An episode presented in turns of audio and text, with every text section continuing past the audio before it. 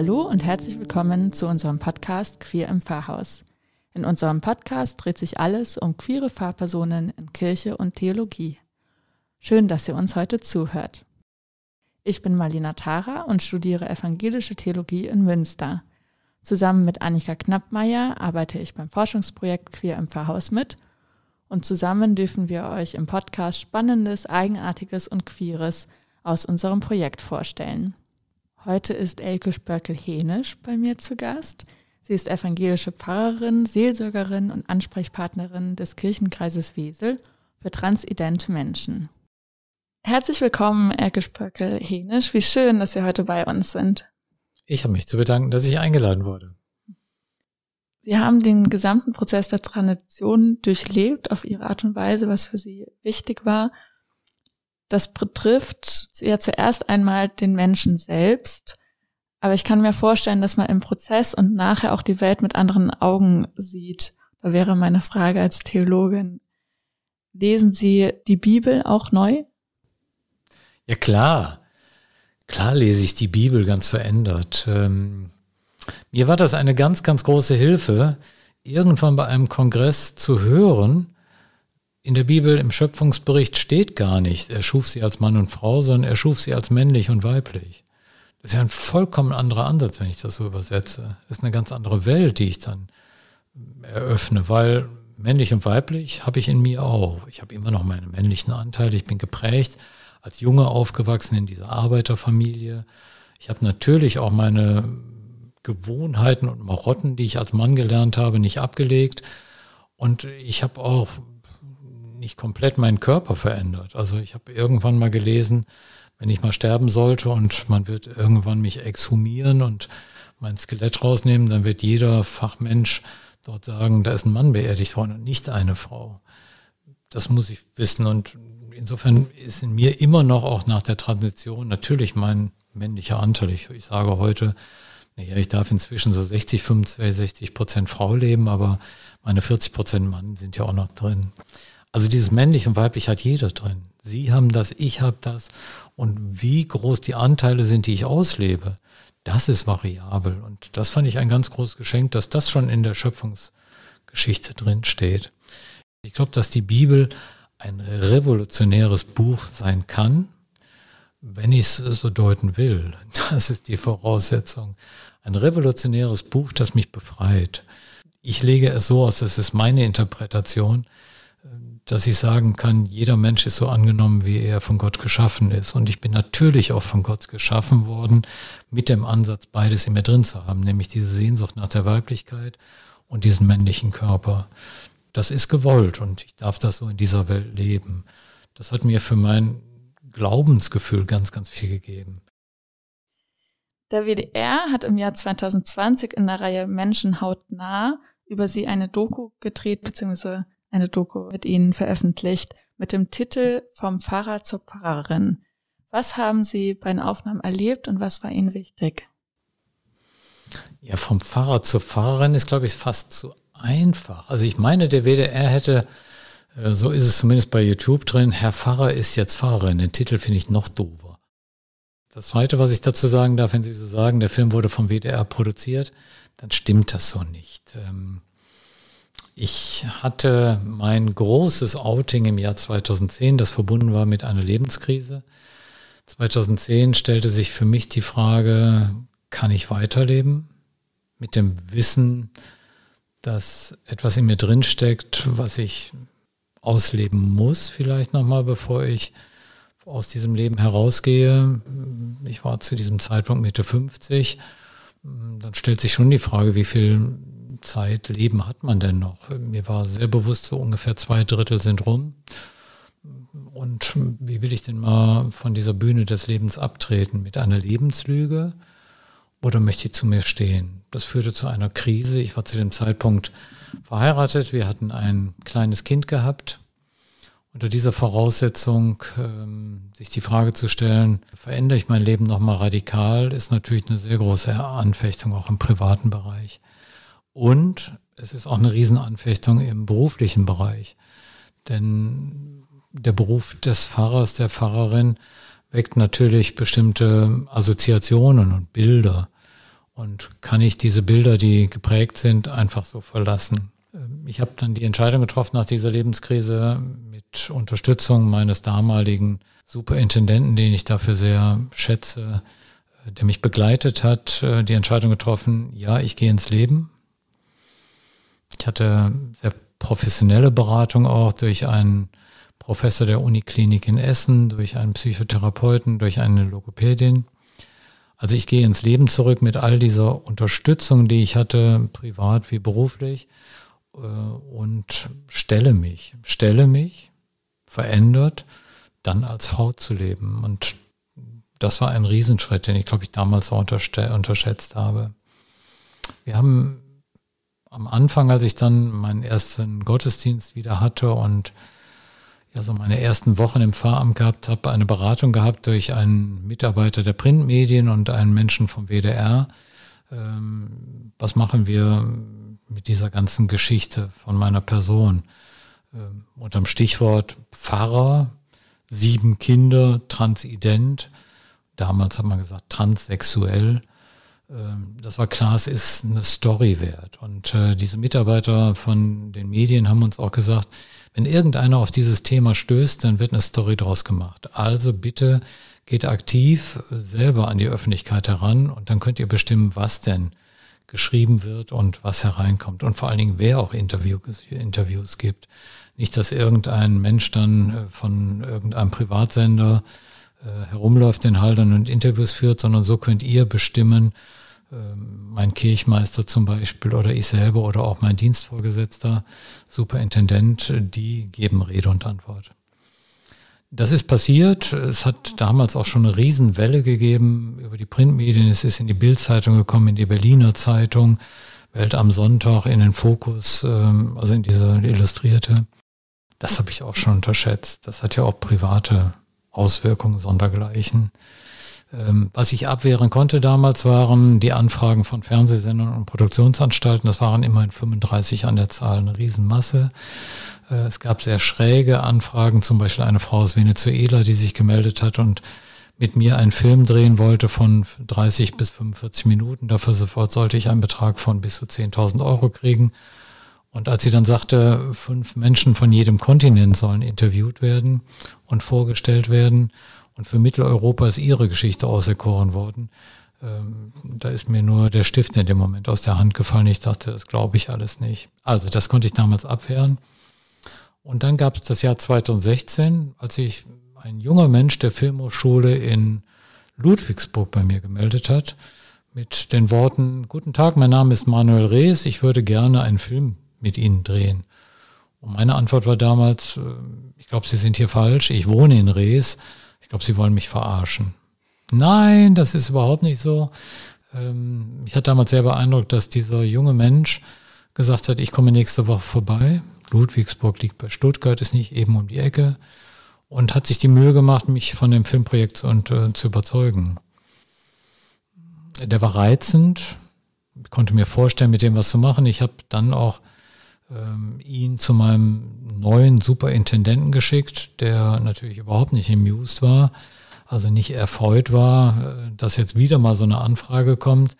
Aber die war eben schwer abzulehnen. Wenn junge Leute einer Filmhochschule als Studenten, als studentisches Jahresprojekt das machen wollen, was will er denn dagegen sagen? Und das ist schließlich ähm, bei einer Person, die in der Öffentlichkeit steht, auch nicht grundsätzlich sowas abzuwehren.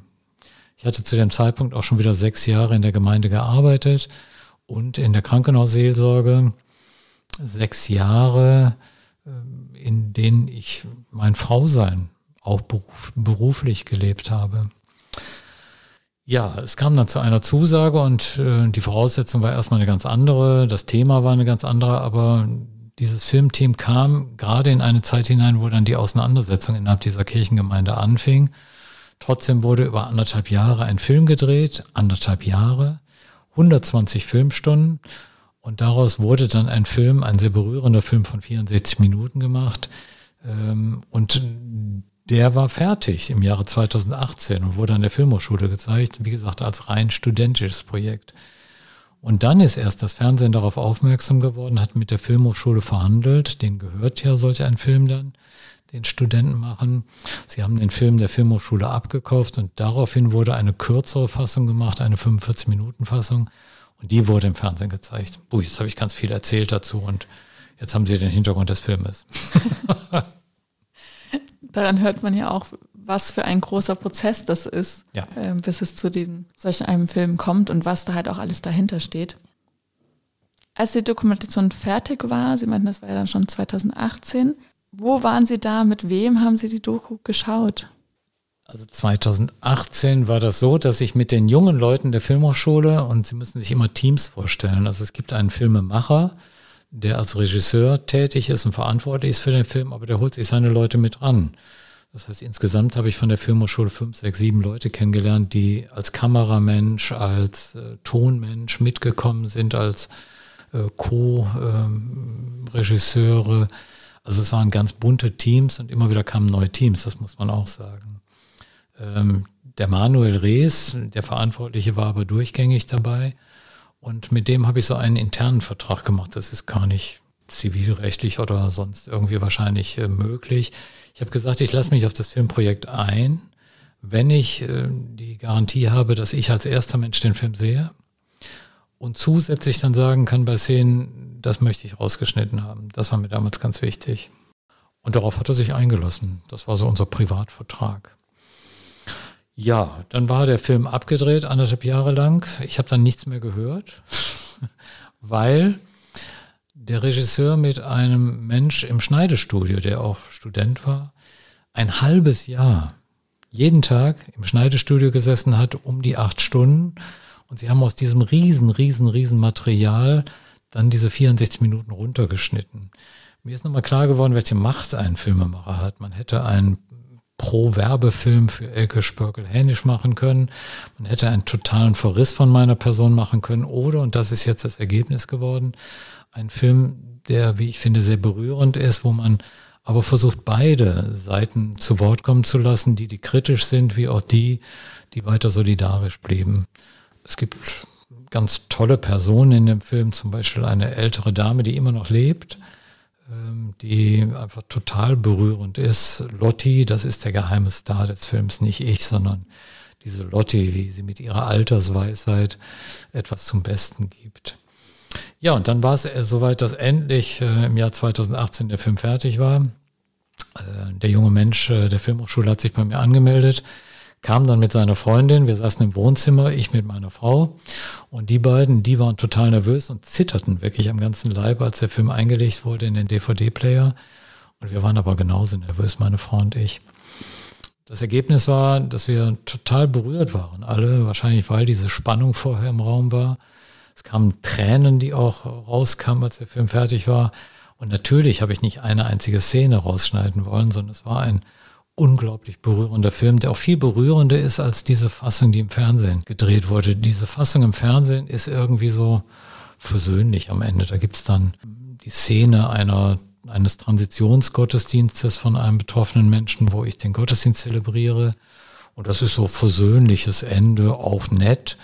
Äh, der eigentliche Film endet damit, dass die Hochzeit, die ich mit meiner Frau feiern durfte, gezeigt wird und am Ende so ein bisschen offen bleibt. Das heißt, es ist ein viel offeneres, auch berührendes Ende, aber nicht so Marke, naja, alles wird schon wieder gut. Es war damals in der Zeit, als der Film gedreht wurde, gar nicht alles gut, sondern es war eine intensive Auseinandersetzung mit meiner Kirche, mit der ich sehr gehadert habe in der Zeit, ähm, weil mit mir als Mensch unmöglich umgegangen wurde.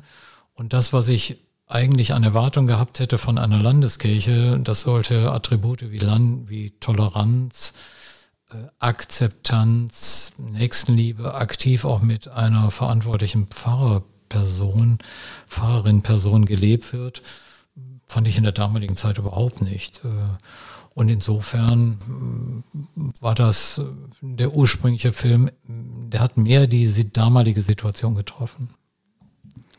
Sie hatten uns im Vorfeld erzählt, dass es ursprünglich auch ein anderer Titel war, nämlich äh, Fürchte dich nicht. Vielleicht können Sie da noch mal etwas zu sagen. Wieso ist der so passend aus Ihrer Sicht? Ja, dieser Titel, der jetzt bei YouTube kursiert, Herr Pfarrer ist jetzt Pfarrerin, ein bescheuerter Titel, wie ich finde. Äh, das hat äh, entschieden, vielleicht aus reißerischen Gründen, das Fernsehen. Äh, die jungen Leute hatten eine ganz andere Entscheidung getroffen. Wir haben über Tage hin und her korrespondiert, ähm, was ein möglicher Titel für den Film sein kann, für Filmplakate. Und dann hat Manuel Rees als verantwortliche Person selber entschieden, ohne mit mir Rücksprache zu nehmen, es ist fürchte dich nicht. Das ist der häufigste Satz, der in der Bibel steht. Deswegen finde ich das da von daher schon schön. Er hat einen theologischen Satz genommen. Das war ihm gar nicht so bewusst. Aber er traf eben die Situation. Es ist letztlich ein Mutmachfilm, kein Film, der einen Konflikt zeigt, sondern ein Mutmachfilm, dass egal in welcher, an welchem Ort man steht, in welcher Position man ist, ein Lebensrecht hat, für das einzutreten, was in einem ist und dass das in der Kirche dringend notwendig ist, aber auch von anderen Menschen gelebt werden kann. Dazu ist das ein vorbildhafter Film und deswegen ist er so berührend. Und die Fassung vom WDR ist ja auch immer noch online. Sie meinten gerade YouTube und in der WDR-Mediathek ist er zurzeit auch noch. Wir werden euch die Links in die Beschreibung von dem Podcast stellen. Ja, es lohnt sich. Den Film muss man angucken. Der ist ein absolutes Muss. Quatsch, nein, aber ich finde es einen sehr, sehr berührenden Film, ja. Ich auch. Also ich habe ihn während einer Zugfahrt geschaut und war wirklich total beeindruckt von all diesen Perspektiven, die in mhm. dieser Doku auch genannt werden und auch einfach von ihrer Geschichte. Dazu muss ich kurz was sagen, so als Werbeprojekt. Was die jungen Leute geschafft haben, war, dass es ein Dokumentarfilm ist, der Szene an Szene logisch ergibt. Die Fassung im Fernsehen, da ist so ein Sprecher drüber gelegt und der erklärt ganz vieles. Aber im ursprünglichen Film ist der sehr selbsterklärend und symbolisch. Es gibt so zwei, drei Szenen, auf die ich einfach hinweisen möchte und muss, weil sie so wunderschön passend sind. Als der Konflikt mit der Gemeinde beginnt, ist eine Schafherde zu sehen. Eine Schafherde mit weißen Schafen und ein schwarzes äh, Tier sondert sich ab. Das ist ja sehr symbolisch, das schwarze Schaf. Äh, es gibt eine andere Szene, da äh, ist der Konflikt weiter eskaliert und auf dem Dorf ist dieser traditionelle Schützenverein mit einem Tambourchor vorweg, der dann marschiert. Eine Landstraße, wenn man solche Sachen nicht kennt, muss man sagen, das ist eigentlich schräg, nicht meine Geschichte alleine. Und dann kommt so ein Standbild, dass ein Pferd gezeigt wird auf einer Wiese, äh, das so diesen Tambourchor anscheinend anguckt und hinterher guckt. Und dieses Pferd hat aber ein Zebrakostüm an. Also das ist ja schon sinnbildlich genug. Oder eine letzte Szene, es gibt so diese großen Strommasten, die haben so zwei Seitenträger, beziehungsweise vier Seitenträger. Das ist ein ganz klein bisschen retuschiert worden. Im Film sind nur zwei Seitenträger zu sehen. Und als der Konflikt in der Gemeinde mit mir so richtig eskaliert, wird von dem Stromträger einer dieser Seitenträger abgenommen mit einem großen Kran und entfernt.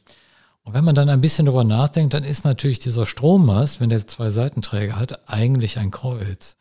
Und das Kreuz wird, ähm, ja, dem wird was abgenommen, das wird umgeformt, das wird, äh, ja, der eigentlichen Funktion entkleidet. Und das ist schon großes Kino, wie ich finde. Das klingt auch wirklich nach einer großen Filmkunst, die ja. dort auch in den Film hineingesteckt wurde. Gibt es denn die Möglichkeit, auch die längere Fassung irgendwo zu sehen oder gezeigt zu ja, bekommen? Ja, ich habe sie hier am Theologischen Seminar auch abgegeben als äh, Fassung. Ich habe auch noch etliche Exemplare zu Hause. Wenn Interesse ist, kann ich gerne noch mal ein paar Exemplare hier dem der Fakultät zur Verfügung stellen. Äh, man kann auch mich nochmal einladen, dass man hier in irgendeiner Aula mit mir zusammen den Film guckt. Nicht, weil ich denke, dass ich dabei sein muss, sondern ich glaube, mit einer Protagonistin über den Film zu sprechen, ist nochmal ein ganz anderes Erlebnis, als wenn man nur den Film anguckt. Ja, vielen Dank für das Angebot. Wir werden da sehr gerne noch in Kontakt bleiben und euch dann über Instagram zum Beispiel darüber informieren, wo es die Möglichkeiten dazu gibt. In der Gemeinde haben sie zuerst als Mann gelebt und gearbeitet. Irgendwann haben sie dann aber den Entschluss gefasst, öffentlich sichtbar als Frau zu leben.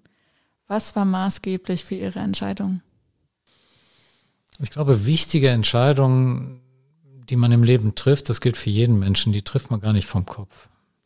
Also man überlegt sich ja nicht im Kopf, ach, wie lebe ich jetzt und welche Entscheidung treffe ich jetzt. Ähm, meistens ist das ja, dass der Bauch viel mehr regiert, als man denkt. Äh, ich unterrichte immer noch Polizeibeamte, auch wenn ich jetzt äh, entpflichtet bin. Ich bin nicht im Ruhestand, sondern im Unruhestand, sage ich immer, aber bin äh, meinen Aufgaben entpflichtet worden, weil ich das Lebensalter habe äh, und unterrichte aber weiter Pflegekräfte an Krankenpflegeschulen oder auch Polizeibeamte und Beamtinnen. Und dort versuche ich immer zu erklären, dass unser Handeln meistens nicht willkürlich ist. Das heißt, der Wille ist gar nicht das Entscheidende, sondern die meisten Handlungen geschehen unwillkürlich. Das heißt, unser Bauch regiert einfach und trifft die Entscheidungen, die dann im Kopf vielleicht ein bisschen noch korrigiert werden können oder verändert werden können. Wenn ich das übertrage auf unser Leben, ist das ja so bei jeder Beziehung, die ich äh, eingehe mit einem Partner, einer Partnerin, überlege ich mir ja nicht vom Kopf, was sind die Vorteile mit diesem Partner oder der Partnerin, was sind die Nachteile, lasse ich mich auf diesen Menschen ein, sondern man verliebt sich und ist dann mit dem Menschen zusammen. So ging es auch mit meiner Frau, die kam zu einem Beratungsgespräch und ähm, hatte ein ganz anderes Anliegen und wir haben uns in der Tür verliebt. Wow coole Sache und mit dieser Frau bin ich heute noch verheiratet und glücklich verheiratet und das ist äh, das Geschenk meines Lebens nochmal gewesen vor ein paar Jahren. Also solche Entscheidungen trifft man. Ich glaube, dass auch andere Entscheidungen oft damit zu tun haben, was der Bauch sagt, nämlich dass man einen Leidensdruck hat. Meine Entscheidung hat ganz viel damit zu tun gehabt, dass ich älter wurde. Das Thema Transidentität war immer in mir drin, seit frühester Kindheit. Aber ich habe natürlich gelernt, darf ich sowas ausleben. Ich komme aus einer Arbeiterfamilie, ich bin geboren in den 50er Jahren. Ähm, da hätte man in den 60er, 70er Jahren sich nicht outen können. Das Thema Homosexualität ist ja erst so um die 90er Jahre herum entstanden, dass es öffentlich wurde und man dazu stehen kann. Und das Thema Transidentität ist noch ein bisschen später erst entstanden. Hm, das heißt, aufgrund meiner Lebensgeschichte zu einer bestimmten Zeit geboren zu sein und aufgewachsen zu sein, war das gar keine freie Entscheidung, ob ich mich auto oder nicht. Aber der Leidensdruck wurde mit der Zeit immer größer. Der Leidensdruck unter der Fragestellung, wie will ich mal aus diesem Leben abtreten? Ist es eine Sache, dass ich mit einer Lebenslüge abtreten kann und will? Oder muss ich endlich mal zu dem stehen, was in mir drin ist? Ich habe dann angefangen im Jahre 2007, 2008. Da war eine kleine Depression nochmal damit verbunden äh, größere Depression, mich endlich einem Psychotherapeuten der Uniklinik in Essen anvertraut. Ich habe mich dann endlich, endlich, endlich einer Endokrinologin, also einer Fachärztin für Hormone anvertraut. Und ähm, die sagten mir übereinstimmend, naja, sie haben gelernt, immer wieder ihr eigentliches Lebensthema zu verdecken, äh, Mantel drüber zu packen und dass das nicht rauskommt, da sind sie Profi. Sie sind ein Profi im Vertuschen. Aber wenn Sie sich jetzt diesem Lebensthema stellen, dann sage ich Ihnen, Sie können es wieder verdrängen. Verdrängung war ein ganz großes Thema. Oder Sie können sich dazu stellen, aber dann werden die Abstände, dass Sie die Beratung brauchen, kürzer. Und genau so ist es gewesen. Ähm, daraufhin kam dann die Entscheidung, ich nehme Hormone, weibliche Hormone, und die haben eine ganz andere Wirkung als Testosteron bei Männern. Östrogene sind ein anderes Lebensgefühl und äh, ja, ein anderer Lebensinhalt. Und ähm, das hat dann alles Mögliche in Gang gesetzt, dass, glaube ich, gar keine andere Alternative blieb, als mich dann auch beruflich zu outen. In der Doku wird erzählt, dass Sie dann auch den Superintendenten gesagt haben, Sie möchten als Frau in der Gemeinde dann arbeiten. Und sehr berührt hat mich der Ausspruch von dem Superintendenten Dieter Schütte, okay, dann gehen wir den Weg gemeinsam. Da vielleicht erstmal die Frage, was ist eigentlich ein Superintendent bzw. Superintendentin in der evangelischen Kirche? Genau, wir haben Kirchenkreise in der Rheinischen Landeskirche und äh, der gewählte Vertreter, Chef eines Kirchenkreises, der auch die Dienstaufsicht führt, aber auch sowas wie Fürsorgepflicht für seine Pfarrer und Pfarrerinnen des Kirchenkreises hat, der nennt sich bei uns Superintendent. Das kommt aus der Zeit der Preußischen, der Preußen, dass man sowas dann genannt hat. In anderen Landeskirchen heißt das äh, Regionalbischof oder Bischof. Also das ist bei uns eben Superintendent und der höchste Chef heißt bei uns Präses. Mein damaliger Superintendent war für mich ein Glücksfall äh, in doppelter Weise, denn als ich diese suizidalen Gedanken hatte, war der präsent. Äh, da kann ich nur sagen, so sollte ein Superintendent, ein Dienstvorgesetzter arbeiten. Der hat alles stehen und liegen lassen und war dann bei mir einen ganzen Vormittag in meinem Arbeitszimmer und äh, wie ich nicht von seiner Seite, von meiner Seite, der war einfach da. Das war das Großartige und vielleicht war das auch ein Mosaiksteinchen, dass ich im Leben geblieben bin. Ein äh, zweites, was dieser Superintendent gemacht hat, ich habe, als ich krankgeschrieben war dieses halbe Jahr und wo nichts mehr ging, ich wirklich so eine Mischung aus Burnout, Depression, Lebenszweifel und alles hatte. Dort war ich in einer äh, psychosomatischen Klinik zu einer Reha-Maßnahme sechs Wochen lang. Und in dieser Zeit habe ich die Entscheidung getroffen, ja, ich gehe zurück in die Gemeinde, aber gehe verändert zurück. Eben als Frau. Und das schrieb ich sehr ausführlich in einem lange, in einer langen E-Mail meinem Superintendenten. Die Reaktion des Superintendenten war dann nur, äh, ich habe es gelesen, morgen komme ich vorbei. Und hat sich auf den Weg gemacht, dann vom Niederrhein nach Ostwestfalen und war dann da. Es war Winter, Schnee lag in diesem Jahr. Das ist mir auch noch sehr klar.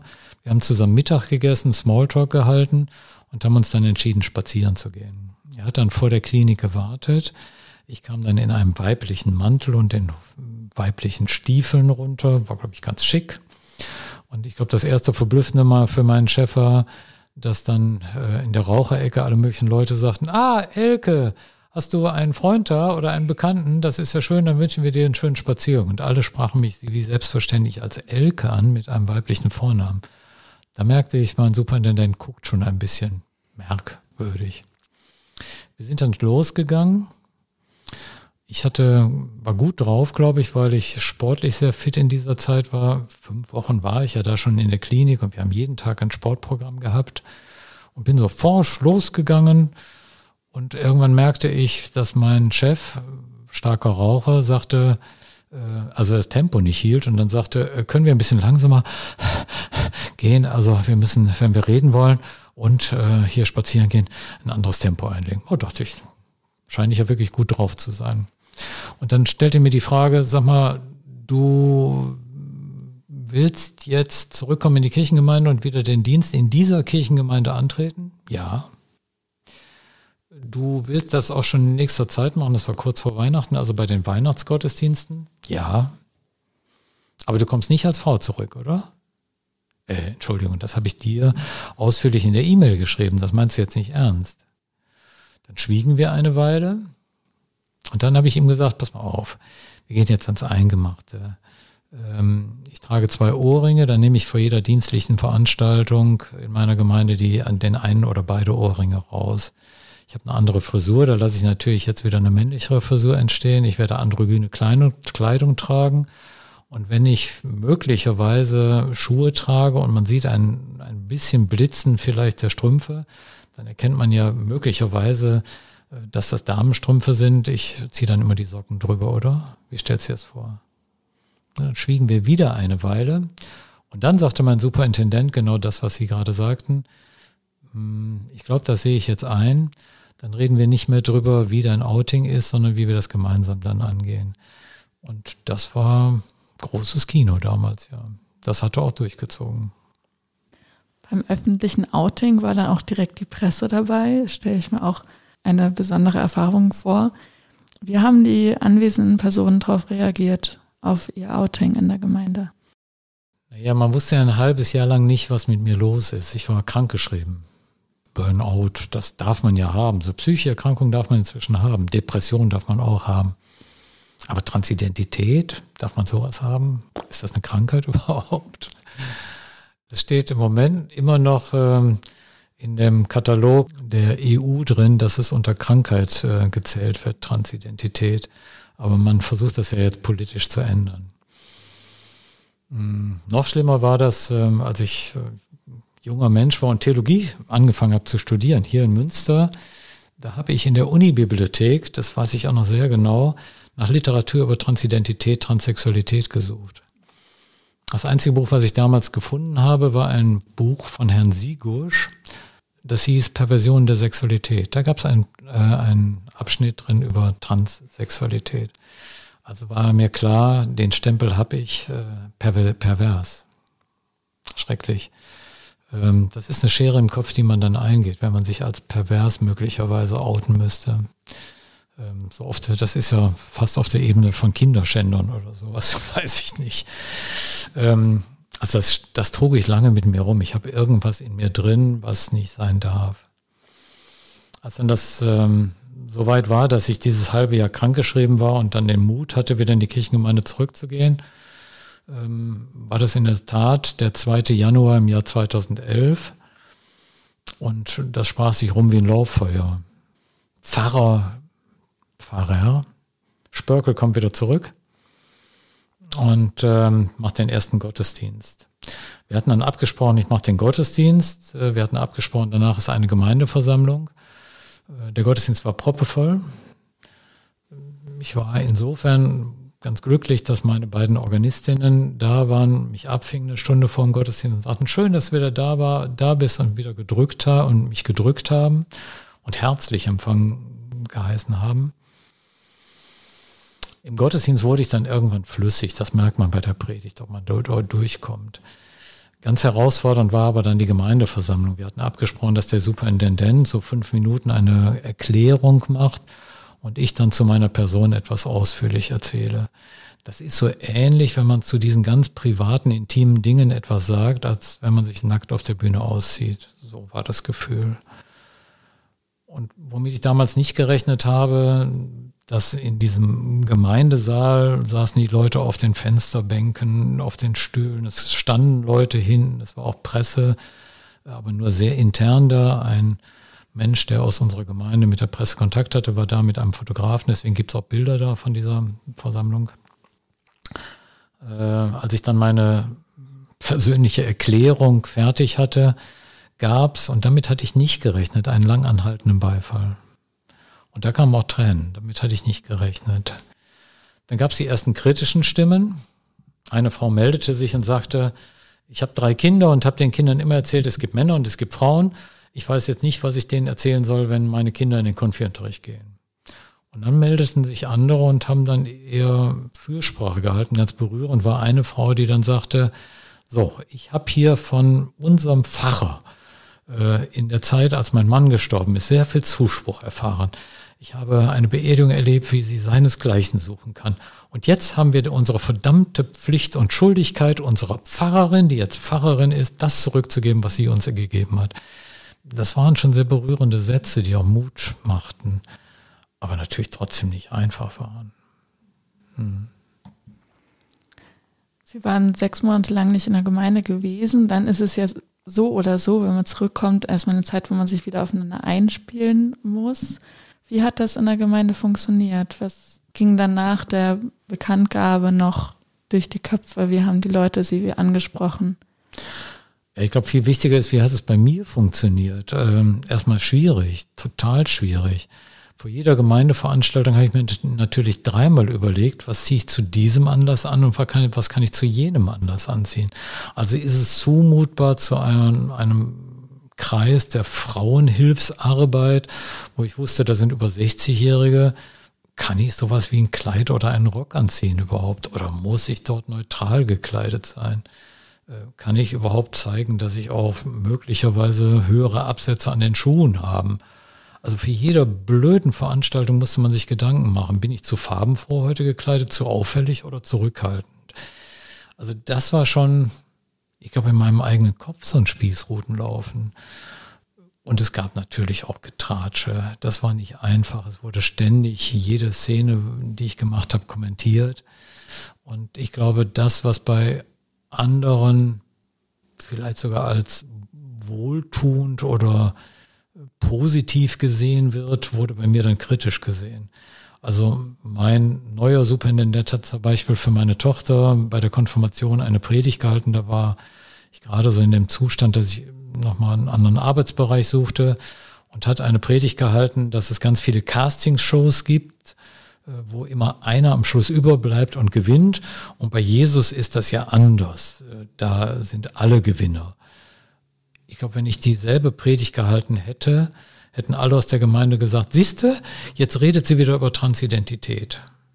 äh, von wegen Akzeptanz jedes Menschen und so weiter. Also es, es wurde mit anderen Ohren gehört, mit anderen Augen gesehen, mit anderen Gefühlen begleitet.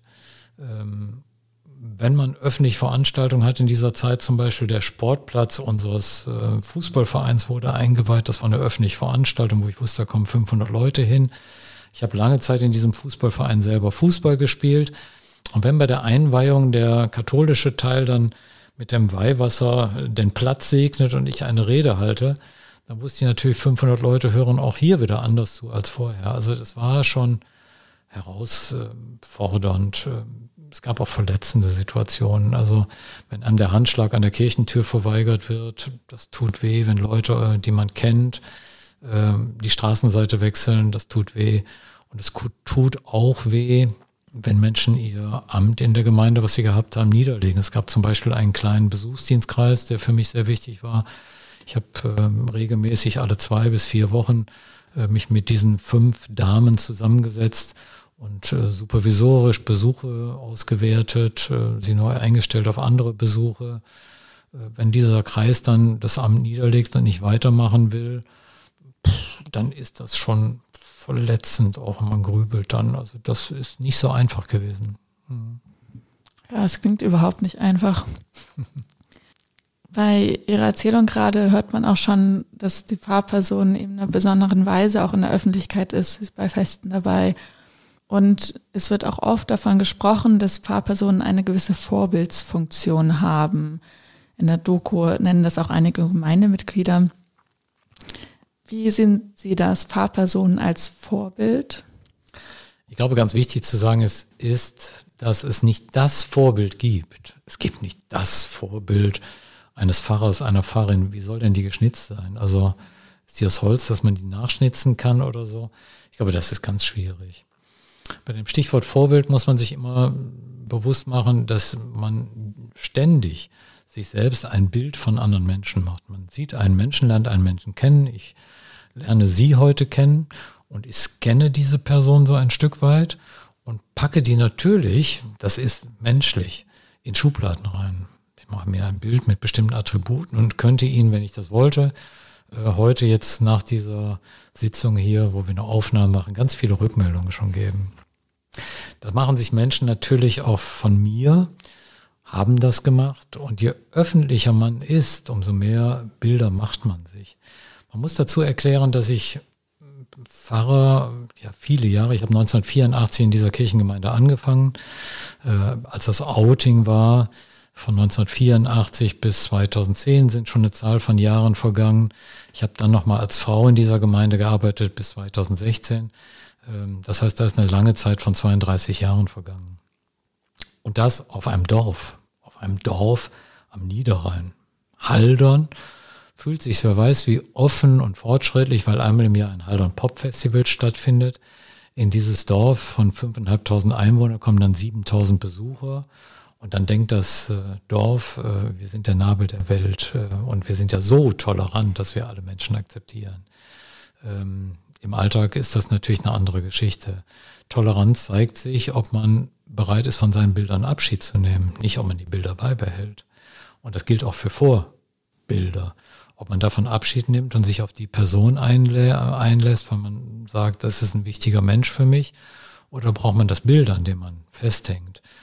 Ähm, ich habe da in meiner Kirchengemeinde schon einiges vorher mitgemacht. Ich habe sieben, sieben Kinder und meine Kinder sind auch nicht immer stromlinienförmig gewesen, müssen sie auch nicht, Gott sei Dank. Äh, mein Ältester zum Beispiel hat mit 15 sich entschieden, ich bin jetzt Punk. Und Punk hatte bestimmte äußere Attribute, dass man so einen Gürtel trug, wo die Döppen von irgendwelchen Bierdosen dran waren und ein, eine Frisur eines Irokesenschnitts, wo jeder Stachel eine andere Farbe hatte. Ähm, das ist herausfordernd für eine Gemeinde. Ich bin heute sehr stolz auf den Knaben, weil der ein anerkannter Rechtsanwalt ist, der Menschen vertritt, die für Greenpeace eintreten oder den Hambacher Forst besetzen oder für Asylbewerber und versucht, das Recht ein Recht sein zu lassen, auch das Demonstrationsrecht. Ich habe sehr viel gelernt von dem. Aber damals war das eine Anfechtung. Mein zweiter etwas heute Schauspieler und äh, hat auch in einigen äh, Bereichen filmisch mitgearbeitet und gewirkt. Ja, der hat mir schon die Zumutung bereitet, dass er bei einem Karnevalsfest der Freiwilligen Feuerwehr, die mehr als konservativ ist, äh, dann als Osama bin Laden im Jahr 2002 hinging, wo ein Jahr zuvor der Angriff aufs äh, World Trade Center war. Da war ich natürlich überhaupt nicht erfreut und äh, auch ich musste an meinen Bildern arbeiten in Bezug auf meine Kinder. Und ich habe das natürlich auch meiner Kirchengemeinde zugemutet. Merkwürdigerweise wird vieles akzeptiert, was man als fortschrittlich sieht. Ich habe Motorrad gefahren, ich habe Fußball in der ersten Mannschaft des SV Haldern gespielt. Das wurde alles mit großer Anerkennung gesehen, dass ich Sachen neu gemacht habe, Jugendarbeit geöffnet habe, haben die meisten positiv gefunden. gefunden. Aber so ein Schritt im privaten Bereich sich zu outen, das war nochmal eine andere Kategorie. Und da konnten viele Menschen dann plötzlich dann doch nicht mehr mitgehen, die vorher ja so offen und tolerant schienen. Ähm, also ich glaube, dass das Pfarramt angeguckt wird von allen, gerade auf dem Dorf, aber dass man diese ganzen Erwartungsdrucks drauflegt, äh, ein Pfarrer, eine Pfarrerin muss äh, verheiratet zu sein muss, äh, die Kinder gut erziehen muss, äh, in einer funktionierenden Partnerschaft leben, darf sich nicht scheiden lassen und erst recht nicht sowas wie schwul, lesbisch oder transident oder sowas sein. Ähm, das sind Dinge, ich finde, an denen nicht der betreffende Fahrstelleninhaber, Inhaberin arbeiten muss, sondern die Gemeinde arbeiten muss. Und in einer Zeit, wo vielleicht diese Pfarrer, Pfarrerin nicht mehr in der Zahl da sind, dass 20 Bewerbungen auf eine Fahrstelle sind, sondern äh, ich glaube, die Gemeinden sich bewegen müssen, um einen Fahrstelleninhaber oder eine Inhaberin zu kriegen. Ähm, ja, zeigt das, die Arbeit an den Bildern im Kopf äh, ist dringend notwendig. Eine Sache, die das Bild im Kopf ja auch sehr beeinflusst, ist ja die Stimme. Ich weiß nicht, liebe Zuhörerinnen, welches Bild Sie jetzt gerade in Ihrem Kopf haben. Wenn Transmänner Testosteron nehmen, dann wird ja durch das Hormon die Stimme einfach tiefer. Bei Transfrauen, wie ist es dort? Genau, ich mache eine Beratungsarbeit am Niederrhein auch für transidente Menschen generell. Und wir haben eine Selbsthilfegruppe, die sich einmal im Monat trifft. Wir machen Öffentlichkeitsarbeit, dass wir auch ähm, alle Jahre wieder, alle Halbjahr wieder einen Gottesdienst machen unter dem Titel Kreuz und Queer. Und da habe ich natürlich mit vielen transidenten Menschen zu tun. Ähm, die Stimme macht ganz viel aus. Ich habe deswegen über viele Jahre auch logopädische Stunden genommen. Nicht, weil ich äh, meine Stimme nur ständig ändern musste, sondern mir war ein wichtiges Anliegen, wenn ich in die Öffentlichkeit gehe, zum Beispiel in ein Restaurant, will ich nicht den Effekt haben, dass sich jeder im Restaurant umdreht. Deswegen kann ich auch ein bisschen höher sprechen und entspannter sprechen und weicher sprechen, mit der Stimme mehr modulieren und äh, in die Kopfstimme reingehen. Das ist so die Möglichkeit, die ich mit meiner Stimme habe. Und ich habe überhaupt erst entdeckt durch die logopädischen Stunden, was meine Normalstimme ist. Früher habe ich noch viel tiefer gesprochen, dachte, das ist männlich und sonorisch. Das heißt, mir wurde am Anfang meiner Fahrtätigkeit auch ganz oft zurückgemeldet, äh, wir wissen nicht, was äh, dieser Mensch gepredigt hat, aber die Stimme, die war wunderschön tief. Ähm, ist ja komisch, was für Bilder man sich macht, allein über die Stimme. Wo Sie vollkommen recht haben, äh, wenn Menschen, die vorher als Frauen geboren wurden, als Mädchen geboren wurden, den Weg gehen, als Mann zu leben, äh, die fangen an, Testosteron zu nehmen. Und die Wirkung ist innerhalb von kurzer Zeit phänomenal. Zum einen, die kriegen einen Bartwuchs innerhalb von kürzester Zeit und das Gesicht sieht anders aus. Und die haben eine ganz tiefe Stimme. Das erlebe ich bei den Jugendlichen in äh, unserer Selbsthilfegruppe regelmäßig. Die nehmen Testo äh, mit 17, 18 und äh, kommen zum nächsten, zum nächsten Gruppentreffen und man erkennt die stimmlich auch nicht wieder und denkt, Hä, was denn da passiert? Das macht Testosteron. Testosteron und Östrogene machen sowieso eine Riesenwirkung auch in anderen Bereichen. Ähm, ein zweites ist dann eben, wie gesagt, dass im Äußeren, die äußeren Proportionen im Gesicht auch zum Beispiel sich vollkommen verändern. Der Weg, wenn jemand als Mann geboren wurde und dann den Weg zur Frau gehen will, ist möglicherweise ein bisschen schwieriger, ein bisschen einfacher bei den Operationen. Es muss ja nur etwas entfernt werden, was vorher da wird, äh, da war. Das ist bei den Operationen andersherum viel schwieriger. Da muss man etwas aufbauen, was vorher nicht vorhanden war. Hm, ich habe durch Hormongaben zwar eine andere Fettverteilung bekommen, dass ich eben auch so eine Oberweite bekommen habe, aber das mit dem Bart, der geht nicht von selber weg. Da muss man über langwierige Sitzungen so etwas machen wie eine Lasertherapie, die scheiße weh tut. Also äh, ich habe schon mal irgendwann gesagt, ich halte das nicht mehr aus, ich gehe vorher zum Zahnarzt und lasse mir eine Betäubungsspritze geben, damit ich das aushalte, wenn dann Laserepilation gemacht wird. Das ist wirklich äh, an der Oberlippe Hölle. Und man kriegt die Stimme nicht einfach weg. Es gibt Personen bei uns in der Selbsthilfegruppe, die lassen sich deswegen auch am Kehlkopf operieren. Äh, dieser Eingriff ist mir viel zu waghalsig und gefährlich. Das habe ich nie gemacht. Ich habe dann, wie gesagt, über viele Monate, Jahre äh, logopädische Stunden genommen, was so ein bisschen auch so eine Art äh, Therapie war, weil ich dort alles Mögliche erzählen konnte, was ich auf dem Herzen hatte. Und wir haben sowas wie den Alltagstest dann gemacht, dass wir äh, zusammen mit der Logopädin in Restaurants gegangen sind und ich musste bestellen mit hochrotem Kopf. Aber siehe da, es ging. Also da werden Bilder geweckt, da haben Sie recht. Sie haben ja schon angesprochen, es gibt einige Operationen, die manche Menschen dann machen lassen, muss aber natürlich nicht. Ich nehme an, das ist ja auch etwas, was dann in Ihren Beratungsgesprächen, wenn Transpersonen Sie ansprechen, auch Thema ist oder sein kann. Mit welchen anderen Anliegen kommen auch Menschen zu Ihnen? Ja, ich musste lernen, das ist so vielleicht das Geschenk, was ich selber in dieser eigenen Beratungsarbeit hatte. Ich musste dazu lernen und äh, etwas sehr Konkretes lernen. Ich habe selber eine systemische Berater- und Therapeutenausbildung und supervisorische Ausbildung. Aber was ich ganz neu lernen durfte, dass es ja auch bei mir nicht das Bild von Transidentität gibt. Es gibt Menschen und Menschen kommen mit Anliegen und meistens sind es eben Anliegen, die aus einem Leidensdruck heraus geschehen. Und ich bin nicht die Person, die bewerten kann, was richtig oder falsch ist für jemand. Wir haben bei uns in der Selbsthilfegruppe jemanden dabei, äh, dieser Mensch hat zehn Gesichtsoperationen gemacht. Und äh, wenn ich mir allein die Einzelheiten vorstelle, dass äh, Wangenknochen zertrümmert wurden, der Kinnknochen zertrümmert wurde, der Kehlkopf geschält wurde, die Kopfhaut eingeschnitten wurde, damit der Haaransatz tiefer ist. Da stelle ich mir unter so schmerzhaften Strapazen vor. Äh, nee, das würde ich auf keinen Fall für mich haben wollen. Aber wer bin ich denn für andere zu entscheiden, ob der Leidensdruck da groß genug ist oder zu wenig ist? Wer bin ich derjenige, diejenige, die entscheiden darf, ob eine Operation sinnvoll ist oder nicht. Es ist ein Spießrutenlaufen sondergleichen, wenn transidente Menschen überhaupt das Verfahren gehen wollen, geschlechtsangleichende Operationen durchzuführen. Dazu muss nämlich die ein oder zwei Gutachter eingeschaltet werden, die von der Krankenkasse bestimmt werden. Und diese Gutachter stellen die intimsten Fragen. Das wird vor keiner anderen Operation gemacht. Also wenn ich eine Operation machen will, einer Brustvergrößerung als nicht transidenter Mensch, dann werde ich ja auch nicht gefragt, wie meine sexuellen Vorlieben oder Praktiken sind. Ähm, und damit die Krankenkasse das finanziert, darf sowas gefragt werden.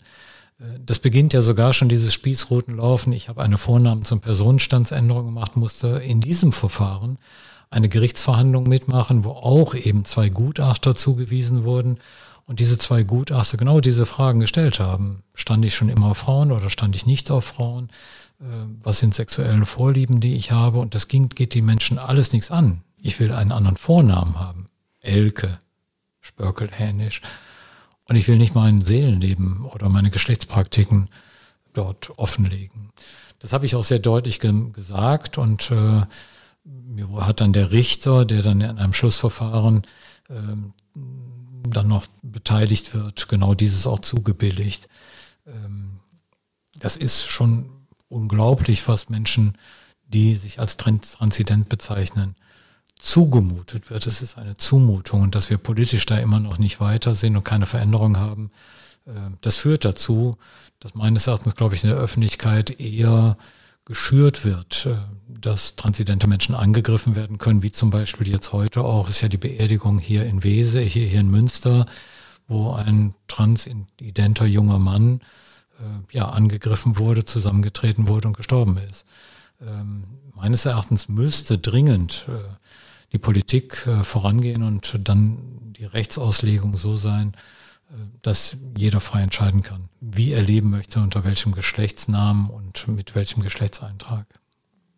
Mit welchen Anliegen kommen die Menschen unterschiedlich, von bis. Ich glaube, meistens geht es darum, wie eine gesellschaftliche Akzeptanz erzeugt wird. Also, wie kann ich beruflich klarkommen, wenn ich mich oute und äh, eine andere Identität annehme? Äh, habe ich Schwierigkeiten in meiner beruflichen Praxis? Ich habe zum Beispiel eine Beratung bei einer großen Firma, einer Chemiefirma mitgemacht, wo ich als Begleitperson mitkam. Äh, da hat sich ein Anfang 50-Jähriger geoutet, äh, war auch längere Zeit krankgeschrieben äh, der Firmeninhaber war dann persönlich mit seinem Stellvertreter dort. Er hat eine wichtige Funktion in dieser Firma gehabt als Prokurist. Das heißt, dieser Mensch war unterschriftsberechtigt.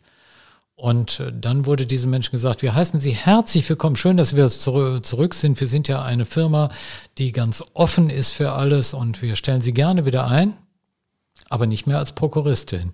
Sie können die und die Tätigkeit im Büro einnehmen und Sie müssen leider in Kauf nehmen von Ihrem Gehalt von 7.400 Euro, würden wir Sie kürzen auf 3.800 Euro. Äh, ich dachte, ich höre nicht richtig da. Äh, Endergebnis war, dass dieser Mensch dann Suizid begangen hat. Äh, nicht nur aus diesen beruflichen Gründen, sondern auch aus privaten Gründen. Aber da sehen Sie die Spannbreite. Das heißt, es geht bei diesen Beratungsgesprächen um Wiedereingliederungen im Berufsleben. Es geht bei diesen Beratungsgesprächen, wie kann ich mich überhaupt outen? Äh, wie mache ich das? Ich führe Gespräche mit Betriebsräten, äh, aber auch im schulischen Bereich bei Jugendlichen werde ich eingeladen. Äh, wie kann man innerhalb einer Schule mit Schülern klarkommen? Ich hatte letztens eine Anfrage gehabt, ja, ist ja schön und gut, dass wir einen Jungen haben im achten Schuljahr, einen Transjungen, aber auf welches Zimmer packen wir den denn bei der Klassenfahrt? Äh, kann der auf das Mädchenzimmer drauf? Das war ja, ist ja jetzt ein Junge. Aber kann der denn auf das Jungszimmer drauf? Das war ja mal ein Mädchen und der ist ja noch nicht operiert. Äh, wie gehen wir damit um? Und das sind so Alltagsfragen, die scheinbar nebensächlich sind, aber für, für die Betroffenen die Welt bedeuten. Ähm, das ist die Spannbreite bis natürlich zu konkreten Fragen wie wirken Hormone, wo kriege ich Hormone her, äh, wo kann ich am besten Operationen durchführen, wie läuft überhaupt der Gang bis zu den Operationen. Das sind so die Spannbreite der Beratungsgespräche. Sie sind beruflich im Niederrhein unterwegs. Gibt es noch ein Netzwerk, an das man sich irgendwie wenden kann? Wie kann man in der eigenen Region, in der man lebt, Ansprechpersonen finden, die einen beraten können, begleiten können? Ja, da gibt's heute dieses Riesengeschenk des Internets. Als ich 1956 geboren wurde und dann Jugendlicher war, also 18 Jahre weiter, das heißt irgendwann 1974, 75 rum, kurz vor meinem Abitur, bin ich dann hier zur Universität äh, Münster gekommen, als Theologiestudent damals, habe dann ähm, hier die Unibibliothek besucht und Literatur gesucht. Was ich vorher in der Hand hatte, war sage und schreibe ein Artikel aus einer Zeitschrift, die ist Neue Revue. Ich komme aus einer Arbeiterfamilie, dort kursierten immer so die Illustrierten, die herumgingen in der Nachbarschaft.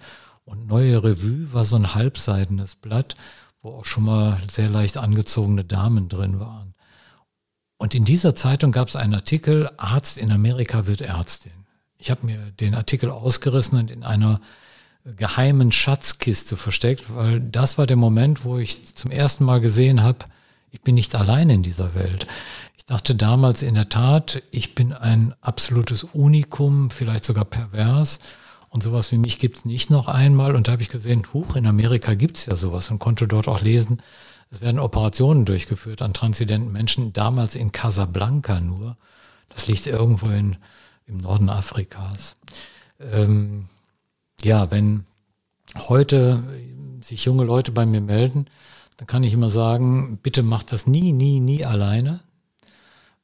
Eröffnet das Internet und sucht Kontakte im Internet. Was ich als guten Hinweis geben kann, es gibt die DGTI, Deutsche Gesellschaft für Transidentität. Die haben in jeder Region Ansprechpartner, an die man sich wenden kann und dann nicht nur telefonisch, sondern auch vis-à-vis. -vis vor Ort in einem direkten Gespräch Dinge klären kann. Ich bin auch offiziell mit meinen Kontaktdaten angegeben bei der DGTI. Und ähm, wenn ich dort angerufen werde, mache ich das natürlich ehrenamtlich. Ähm, es gibt auch andere Gruppen und Vereine, zum Beispiel für Kinder und Jugendliche. Trakene finde ich eine sehr hervorragende Gruppe, die für Eltern und für Kinder und Jugendliche da ist. Ähm, auch das ist die Möglichkeit. Und es gibt in jeder Region sowas wie Selbsthilfegruppen. Ich habe selber in Köln das schätzen dürfen, bei Trans X Köln, ähm, weil die sich wöchentlich damals getroffen haben und ich wusste jeden Freitagabend, äh, ob ich Zeit habe oder nicht, kann ich hinfahren und dann findet ein, ein Gruppentreffen statt. Das würde ich sehr empfehlen und über diese Gruppen kriegt man weitere Kontaktpersonen mit Fachpersonen. Man kriegt Kontakte mit äh, Psychologen, Psychologinnen. Äh, hier gerade in Münster gibt es für Kinder und Jugendliche eines der besten Ansprechpartner ist die Uniklinik, weil die in, Uni, in dieser Uniklinik in Münster hier Teams haben, die mit Sozialarbeitern besetzt äh, sind, mit Psychologen und Psychologinnen, mit Ärzten und Ärztinnen. Äh, und man hat Teams, die dann eben für die Eltern da sind und für die betroffenen Kinder und Jugendliche. Und das ist immer, auf was ich verweisen kann. Ich hätte jetzt noch einen weiteren Themenflop. Gott ist ja immer schwer zu beschreiben, aber vielleicht können Sie einmal einen Versuch machen, wie Sie jetzt heutzutage nach Ihren ganzen Erlebnissen äh, und weiteren Reflexionen über die Bibel und das Leben Gott beschreiben würden.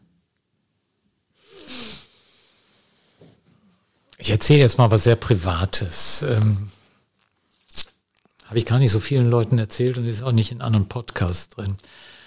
Das hat mit dem Film zu tun. Der Film wurde 2018 fertig gemacht von diesen jungen Leuten der Filmhochschule. Die Uraufführung fand an der Filmhochschule statt in Ludwigsburg. Und die haben so ein Festival, zwei Tage, ein Kino von morgens bis abends gemacht. Der Film, den dieser Manuel Rees mit mir gedreht hatte, war einer der ersten am Donnerstagmorgen. Wir sind früh in der Nacht von Mittwoch zu Donnerstag hingefahren, äh, waren früh genug da, waren im Kino. Und äh, dann wurde der Film gezeigt. Und nach dem Film gab es Standing Ovation in einem vollbesetzten Kino. Super. Wir sind dann raus, wir sind in diesen zwei Tagen immer mal wieder ins Kino, haben Filme angeguckt der, der Studierenden und sind dann raus und auf dem Campus in Ludwigsburg gibt so eine Studentenkneipe, wo sich alles trifft. Ich stand dann auch mit den Filmemachern. Ja, und dann kamen Leute vorbei und haben immer wieder gegrüßt. Ah, Frau Spörkel. Und ich so, ja, klar, durch den Film, die waren im Kino drin, ja, ich. Ja, und irgendwann standen wir so eine Dreiviertelstunde da rum, dann kam ein Mensch angejoggt, so ein bisschen außer Atem und sagte, boah, schön, dass ich euch noch hier treffe. Wie war es denn? Ich wollte eigentlich kommen, um den Film anzusehen, hab's nicht geschafft heute Morgen, weil ich einen wichtigen Termin hatte. Wie war es denn? Und dann haben wir kurz erzählt und es stellte sich dann heraus, das ist ein Dozent der Filmhochschule wir fanden uns gegenseitig nett. Er hat uns eingeladen zum Kaffee trinken am Nachmittag, kam, sind zu ihm nach Hause, der wohnt unweit der Uni und hatten ein nettes Kaffee trinken bei ihm zu Hause. Und dann haben wir uns verabredet für den nächsten Tag und wollten zusammen Mittagessen gehen nochmal. Und bei diesem Mittagessen stellte er mir die Frage, sag mal, du hast sieben Kinder? Hm. Ah ja. Hm. Und du lebst jetzt als Frau, ne? Ja, ja, klar, klar, mit allem drum und dran, körperlich und gesellschaftlich und alles. Und dann fragte er meine Frau, wir waren inzwischen verheiratet. Und du hast keine Kinder? Nee, ist aber immer mein Lebenstrauma gewesen, äh, mein Lebenstraum und Trauma auch. Äh, es ging nicht. Ich hatte eine Borreliose mit einer halbseitigen Lähmung, sagte meine Frau, und ich hatte eine Endometriose, das sind Verwachsene im Unterleib. Deswegen ging dieses Projekt Kind nie, aber es ist nie weg. Ich sehne mich nach einem Kind. Und dann sagte dieser Mensch, den wir seit zwei Tagen kannten, wenn ihr jemand braucht für das Projekt Kind, er wäre bereit mitzumachen. Hey, das meinst du nicht ernst? Wir sind dann zu einer Kinderwunschklinik nach Prag und ähm, er hat seinen Anteil äh, an diesen männlichen Dingen mit abgegeben und was ist daraus erwachsen? Ein kleines Kind, was jetzt zweieinhalb Jahre ist. Ähm, wenn ich da keinen Glauben und kein Gottesbild hätte, dann würde ich denken, also so viele Zufälle gibt es auch gar nicht. Also das ist schräg, dass ich meine Frau kennengelernt habe und wir uns in der Tür verliebt haben dass ein Mensch, den wir vorher überhaupt nicht kannten, jetzt Papa unseres Kindes ist. Der hat die, wir wollten nicht, dass er die Partnerschaft anerkennen muss, sondern dass er frei ist und er kommt aber regelmäßig, besucht die Kleine und wir fahren noch nach Ludwigsburg hin. Das hat alles mit diesem Film zu tun. Und dieser Mensch war in einem meiner Gottesdienste, als, als die Kleine auf der Welt war. Und ich habe einen Gottesdienst gehalten zum Thema Liebe und hatte in dem Gottesdienst gesagt, Gott ist Liebe. Und wer in der Liebe bleibt, der bleibt in Gott und Gott in ihm. Und der Dozent der Filmhochschule, der auch Musiker gleichzeitig ist, hat daraus ein Lied gemacht, ein sehr berührendes Lied, wo er über die Liebe nochmal singt. Das hat was von Glauben, das hat was von Gottesbild. Ich glaube, eine ganze Menge. Ja, total berührend, diese Geschichten. Mir fällt dazu ein, dass ein katholischer Priester mal in einem Gottesdienst, in dem ich war, meinte, Gott ist die Person, die fügt. Ist Mag klar. sein, dass da was Wahres dran ist. Also für mich war, das werde ich öfter gefragt, vielleicht noch der Satz. Ich werde öfter gefragt, sag mal, wie hat sich der Glaube denn in dieser Zeit der Transition entwickelt, wo du die Schwierigkeiten mit der Gemeinde hattest? Und ich konnte immer sagen, das war für mich sehr schnell klar, ich habe mit meiner Kirche gehadert, mit meinen Dienstvorgesetzten gehadert, mit meinem Presbyterium gehadert. Total. Aber das sind Menschen. Merkwürdigerweise hat sich in der Zeit meiner Transition, meiner Veränderung, meiner Lebenszweifel der Glaube verstärkt. Ich hatte Zweifel am Leben, aber nicht am Glauben. Mir war ein Satz sehr wichtig von Frau Käßmann, den die mal gehabt hat. Frau Käßmann kann man auch als umstrittene Person sehen oder nicht. Aber sie hat mal irgendwann gesagt, bei all den Auf und Abs des Lebens kann man nie tiefer fallen als in Gottes geöffnete Hände. Das war so ein ganz starkes Motiv für mich, was wirklich sinngebend war, trotz aller Lebenszweifel, aber letztlich auch so im Leben gehalten hat. Ich kann eigentlich nie tiefer fallen. Und jetzt bin ich inzwischen 66. Das heißt, meine Wegstrecke auf dieser Erde ist nur noch sehr begrenzt. Da setzt man sich mit anderen Themen auseinander, mit einer Patientenverfügung, aber auch mit einer Vorsorgevollmacht und Bestattungsvollmacht. Das ist jetzt so ein Thema für mich nochmal, vielleicht mit meinen Grabsteinen auch schon vorzustellen oder sowas. Also ich bin überhaupt nicht krank. Ich bin mitten im Leben und unterrichte ganz viel und freue mich des Lebens und darf ganz spannende Projekte machen, wie heute, die heute diesen Podcast. Aber das Leben ist endlicher geworden und trotzdem hat mein Glaube sich sehr gestärkt und das ist auch durch die Zeit der Krise gekommen. Und insofern bin ich im Nachhinein für meine Krise sehr dankbar. Ja, vielen herzlichen Dank für dieses Interview. Ich hätte jetzt noch so viele weitere Fragen, aber irgendwann ist auch der zeitliche Rahmen natürlich für so eine Podcast-Folge zu Ende. Aber es zeigt, finde ich, wie viel Sie im Leben erlebt haben, welche, welchen Erfahrungsschatz Sie auch haben und den Sie auch weitergeben. Vielen herzlichen Dank für Ihre Arbeit und dass Sie hier bei uns in Queer im Pfarrhaus zu Besuch waren. Ich danke für diese offenen Fragen und für diese sehr annehmende Atmosphäre hier im Raum. Danke. Das war nun eine weitere Folge Queer im Pfarrhaus. Wir freuen uns, wenn wir uns bald wieder hören. Seid gespannt auf weitere InterviewpartnerInnen. Zudem freuen wir uns jederzeit über Feedback und eine Bewertung. Schreibt uns auch gerne eine E-Mail an queerimpfarrhaus.uni-münster.de.